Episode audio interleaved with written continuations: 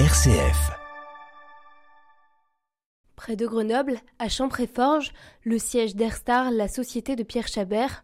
Dans un hangar à l'abri des intempéries, l'Hélio, un dirigeable ultramoderne de 32 mètres gonflé à l'hélium. 10 ans que Pierre Chabert met au point ce ballon avec Pierrick Brignier. Alors pas question d'attendre une journée de plus pour le tester. On devait faire le vol aujourd'hui et puis on, a, on a vu qu'il y allait y avoir de la chaleur. Pierrick Brignier, un des deux pilotes. Qui dit chaleur dit moment de convection et dit euh, nuage et dit possiblement orage. Et donc comme c'est une machine qui est à la fois fragile mais surtout toute récente, eh bien on a pensé que c'était pas une bonne idée. Voilà, donc hier on a fait un vol euh, au lever du jour. Donc on était là à 6 heures et on a volé entre 7h et 8h du matin et on a on a volé juste ici euh, dans le coin. Donc la machine était tenue à la longe. Donc il y a des gens qui la tenaient un peu comme un, un cheval qu'on veut débourrer. Donc c'est une longe pour faire tourner la machine. Tous deux se sont envolés, une cinquantaine de mètres au-dessus du sol, une première étape dans leur phase de test. Ils vont ensuite effectuer des vols d'entraînement tout l'été avant de tenter de battre le record du monde de vitesse en dirigeable, 111,8 km/h, établi en octobre 2004.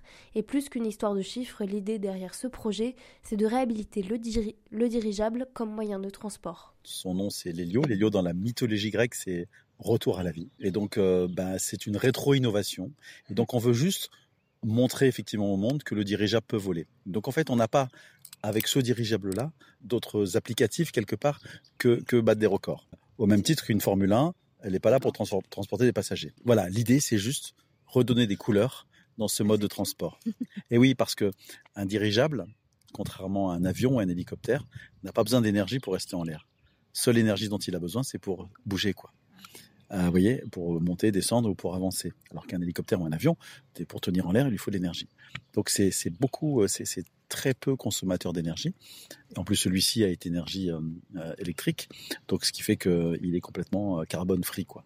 Donc bouger dans les airs avec des outils qui consomment pas d'énergie fossile, eh bien c'est plutôt tendance, on va dire. Retardés par des questions techniques, les deux entrepreneurs ont fini par mettre au point un ballon et un tableau de bord pour le moins original. Donc le design déjà, il est, il est inspiré d'un poisson. En fait, il ressemble à un thon. Cet engin est fait justement pour aller vite, sans se déformer, et d'arriver à garder une vitesse euh, importante. Est-ce qu'on peut s'approcher un petit peu pour vous nous expliquer bah, où vous vous placez euh, en tant que en tant que, que pilote euh, Comment ça marche? Expliquez-nous.